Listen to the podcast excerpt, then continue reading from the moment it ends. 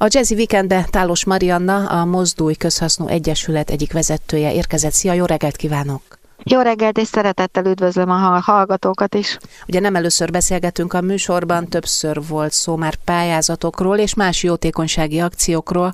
Legutóbb pedig a tavaly látássérülteknek szervezett Balatoni tandemtúra során készült film bemutatójáról, most viszont teleraktátok az autóitokat adományokkal, és Kelet-Magyarország felé vettétek az irányt. Ez volt a közelmúltban, a múlt hétvégén, ugye?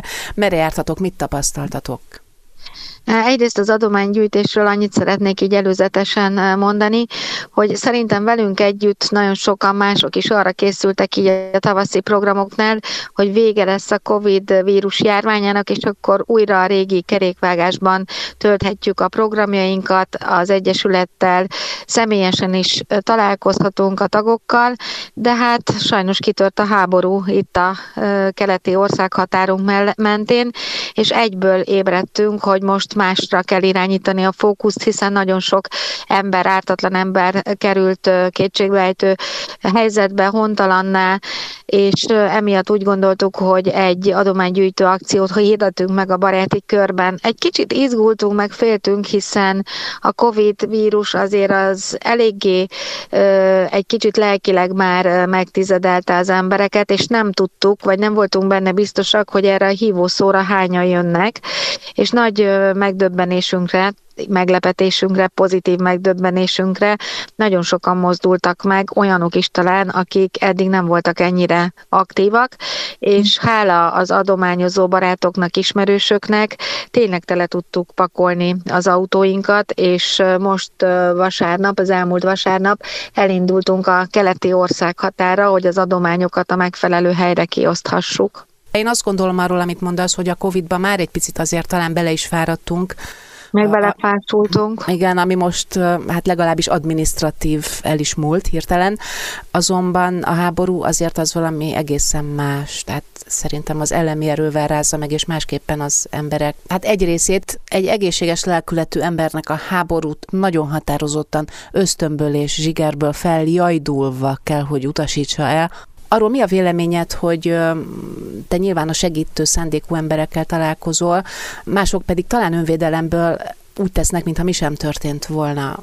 Nem erről akarok most egyébként beszélni, és a beszélgetésünknek sem ez a célja, de hát nem bírom megállni szó nélkül ezt a furcsa jelenséget. E, tudod, az az érdekes, hogy ezt el is akartam az előbb mondani, hogy két részre oszlik szerintem az emberek többsége. Egyrészt, akik nem is csak a fásultság miatt, hanem úgy gondolják, hogy talán ha kívülállóként kezelem ezt a történetet, nem adományozok, egy kicsit talán kívülre kezdtem magamat a problémán, lehet, hogy ez is viszi azokat az embereket, akik nem adományoznak.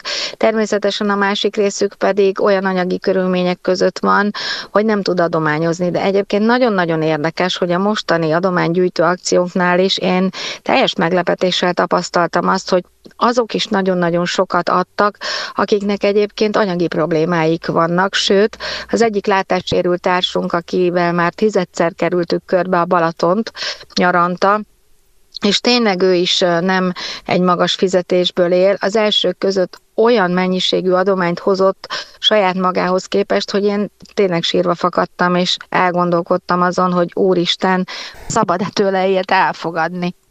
Ezek az emberek, akik maguk is úgy élik a mindennapjaikat, hogy tele vannak problémával, talán még jobban érzékenyebbek egy ilyen témára is, viszont akik meg eddig nem adományoztak egyéb dolgokra, de most megmozdultak, ott pedig szerintem az is szóba jöhet, hogy a Covid-nál egy kicsit mindenki úgy volt, hogy én megúszom, vagyok elég erős, szedem a vitaminokat, velem nem történhet meg, viszont egy háború, hogyha ilyen közel jön hozzánk, szerintem mindenkiben elindítja azt a gondolatmenetet, hogy minden, milyen sérülékeny az emberi élet, és hogy egyik pillanatról a másikra kerülhetünk nagyon súlyos, nem csak anyagi, hanem olyan helyzetben, amikor az életünket mentjük.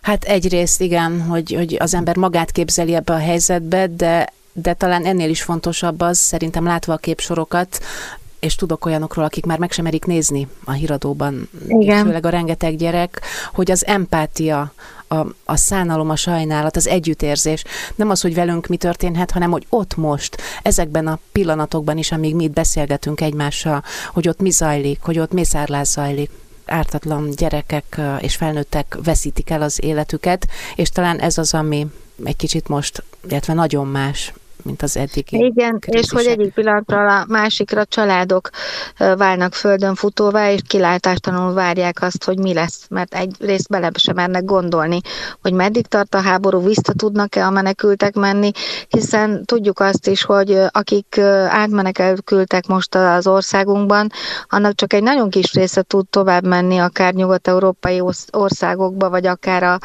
itt a kelet-európai országokba, mert van ismerősük hozzátartozójuk, halljuk, nagyon sokan egyetlen egy dolgot szeretnének, hazatérni az otthonukba, a hazájukba. Ami talán már nem is létezik, és ugye persze mennek az okoskodó magyarázatok, hogy ez miért érthető, vagy nem érthető, de mi miért történik.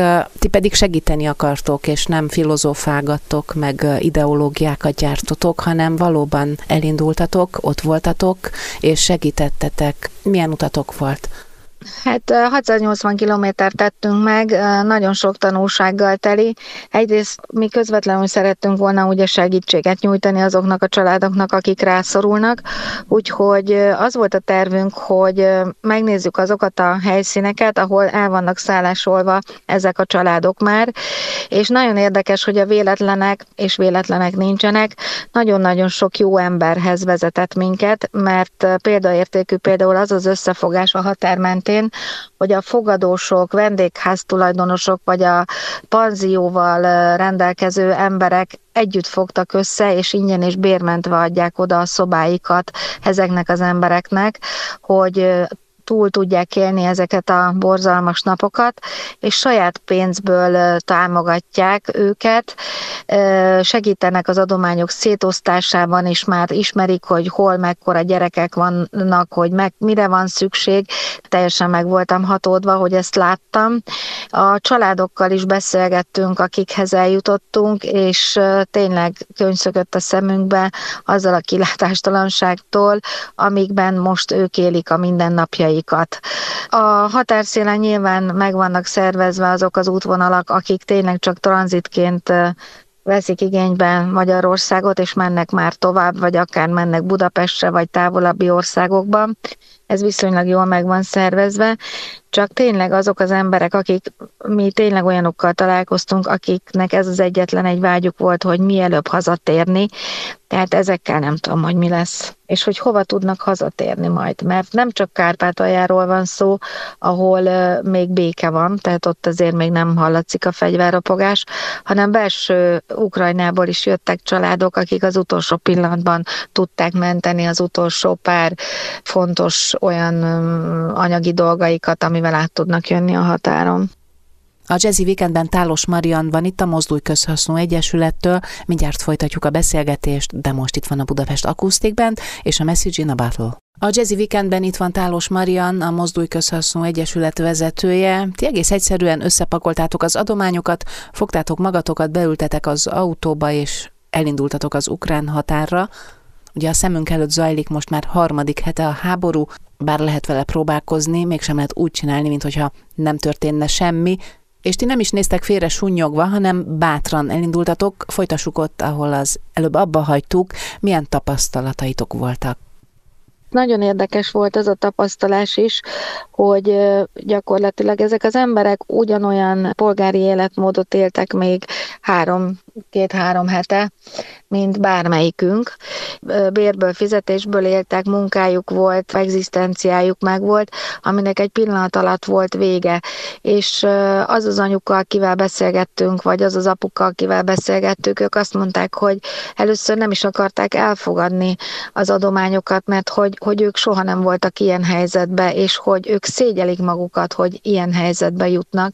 És aztán a hosszas beszélgetés során aztán kiderült, kiderült, hogy mi mindenre van szükségük, hogy ott a hét hónapos kisbaba, akinek a pelenka, a popsi kenőcs, akár a bébi étel, vagy ott vannak az aprócska gyerekek, mint az orgona sípok, akik igenis örültek a reggeli műzliszeleteknek, a tartós élelmiszernek, hiszen az anyuka azért ott is próbál ebben a panzióban főzni, vagy a többi anyuka is, hát valamiből élniük kell, enniük kell. Szóval ez, ez is egy nagyon-nagyon furcsa kérdés, hogy egyik napról a másikra jutsz olyan helyzetben, amikor el kell fogadnod mások segítségét, mert nincs tovább.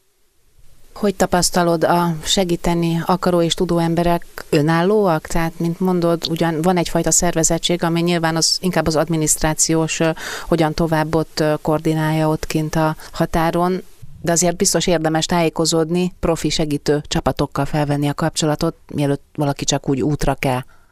Nagyon fontos a szervezettség, másképp nem is lehet elképzelni, mert egyébként, ha az ember nem olvasgatja azokat az oldalakat, vagy nem lép kapcsolatba azokkal az emberekkel, akik ezt ebben a szervezésben részt vesznek, akkor nagyon mellé csúszhat azt, hogy milyen adományokat viszünk. Tehát nagyon fontos, hogyha akár a mostani riport hatására, vagy egyébként is a gondolat már bárkiben megfogalmazódott, hogy segíteni szándékozik, akkor én azt mondom, hogy tényleg vegye fel a kapcsolatot azokkal az emberekkel, akik ebben a szervezésben részt vesznek, mert ők világosan megmondják, hogy hova menjenek, és mire van szükség. Ez egy nagyon-nagyon fontos dolog. Facebookon is nagyon-nagyon sok ilyen csoport van, például segítség az Ukrajnáért, akkor a Budapest Bike Mafia is, aztán a Baptista Szeretett Szolgálat, ők nekik mind elég aktív és napra kész a honlapjuk, és telefonszámokkal is rendelkeznek, de amit, amivel nem lehet mellé nyúlni, az az önkéntes munka is akár a, a határszakaszon, hiszen ott várják, várnak orvosokat, tolmácsokat, és egyéb olyan szállításban résztvevő embereket, akik szívesen viszik az embereket például Beregsurányból Záhonyban, mert Beregsurányban például nincs tranzit. Záhonyból már a vasútállomásról viszik tovább az embereket, de odáig is el kell jutni.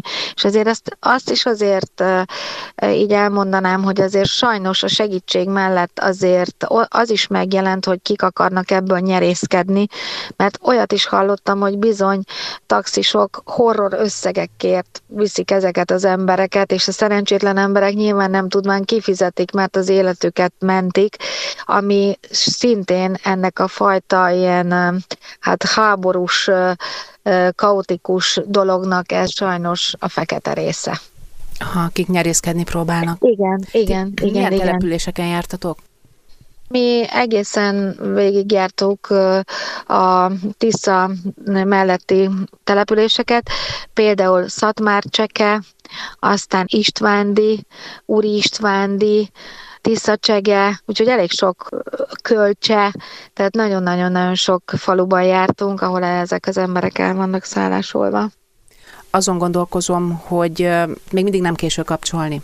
Tehát a segítség az, az mindig jól jön, bár éppen hallom, hogy az adományok azokkal jól állunk, nem tudom, hogy egyébként ebből lehet-e bármi elég. Tehát ugye folyamatosan jön a határa is az utánpótlás a egyébként már, egyébként már azt is csinálják, hogy a, amiből nagyon sok van, és hála Istennek tartós élelmiszer, bébiápolási cuccok, azok eléggé jól raktárkészleten elég nagy mennyiségben vannak, hogy például kamionokkal viszik ki Ukrajnába. Tehát, hogy már, már ez is megindult, ez a fajta szervezettség, hogy azok kapjanak segítséget, akik ott maradtak, mert azért nem mindenki hagyta ott a házát, otthonát, Kárpátaljára. Tehát ez is egy útja az adományozásnak.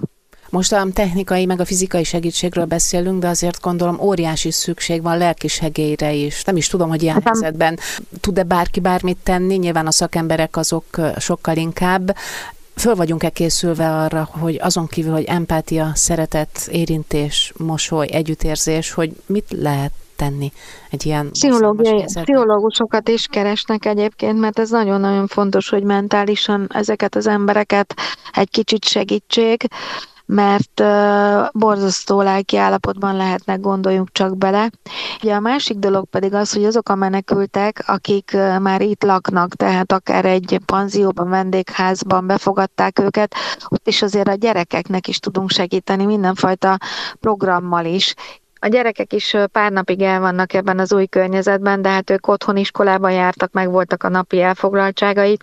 Van olyan, ahol száz menekült is van, és tele gyerekkel. Tehát ez is egy segítség le, nyújtás lehet, hogy a gyerekeknek mindenféle programot szervezni, hogy egy kicsit kizökkenjenek ebből a hát stresszelteli helyzetből. És ők ugye már az ország belső részébe is jönnek, tehát most Persze. azért jellemző, hogy a főváros az nagyon, és hát a Dunántúl egyes része is. Mi ugye itt a Dunántúl másik végén van a főhadiszállásunk, és itt már korábban is egyébként voltak ukrán meg orosz gyerekek, nagyon érdekes, például a lányomnak az osztálytársai között van egy ukrán kisfiú és egy orosz kislány, és hát ők a legnagyobb barátságban megölelik egymást, ugye a kvázi közös nyelv is összeköti őket, és hát ez így normális. Másik történet, hogy az ukrán kislánynak, ő egy másik kislány, a fiam osztálytársa, most már az unokatestvére is, aki egy szó se tud magyarul, jön majd osztálytársnak. Tehát itt nagyon-nagyon meg fog változni, azt hiszem mindenkinek az élete, és erre egyként kell fölkészülni. Ez így van, azt gondolom, hogy ez nem múlhat el következmények nélkül, és természetesen arra is kell számítanunk, hogy ez a háború, ha tovább tart, és sajnos most a kilátásaink nem túl jók, hogy ez holnap befejeződne. Minél több ember fog még érkezni Magyarországra, akiért muszáj empátiából felelősséget vállalnunk és segíteni nekünk, és hát arról meg nem is beszéljünk, hogy magának a háborúnak milyen következményei lesznek majd a gazdasági életünkre. Hát maximális tisztelet, és, és hát igen, meg kell próbálni formálni a környezet és a társadalom gondolkozását. Köszönjük szépen! A Jazzy Weekendben Tálos Mariannával, a Mozdulj Közhasznú Egyesület vezetőjével beszélgettem. További jó munkát és kitartást kívánunk nektek! Nagyon szépen köszönöm!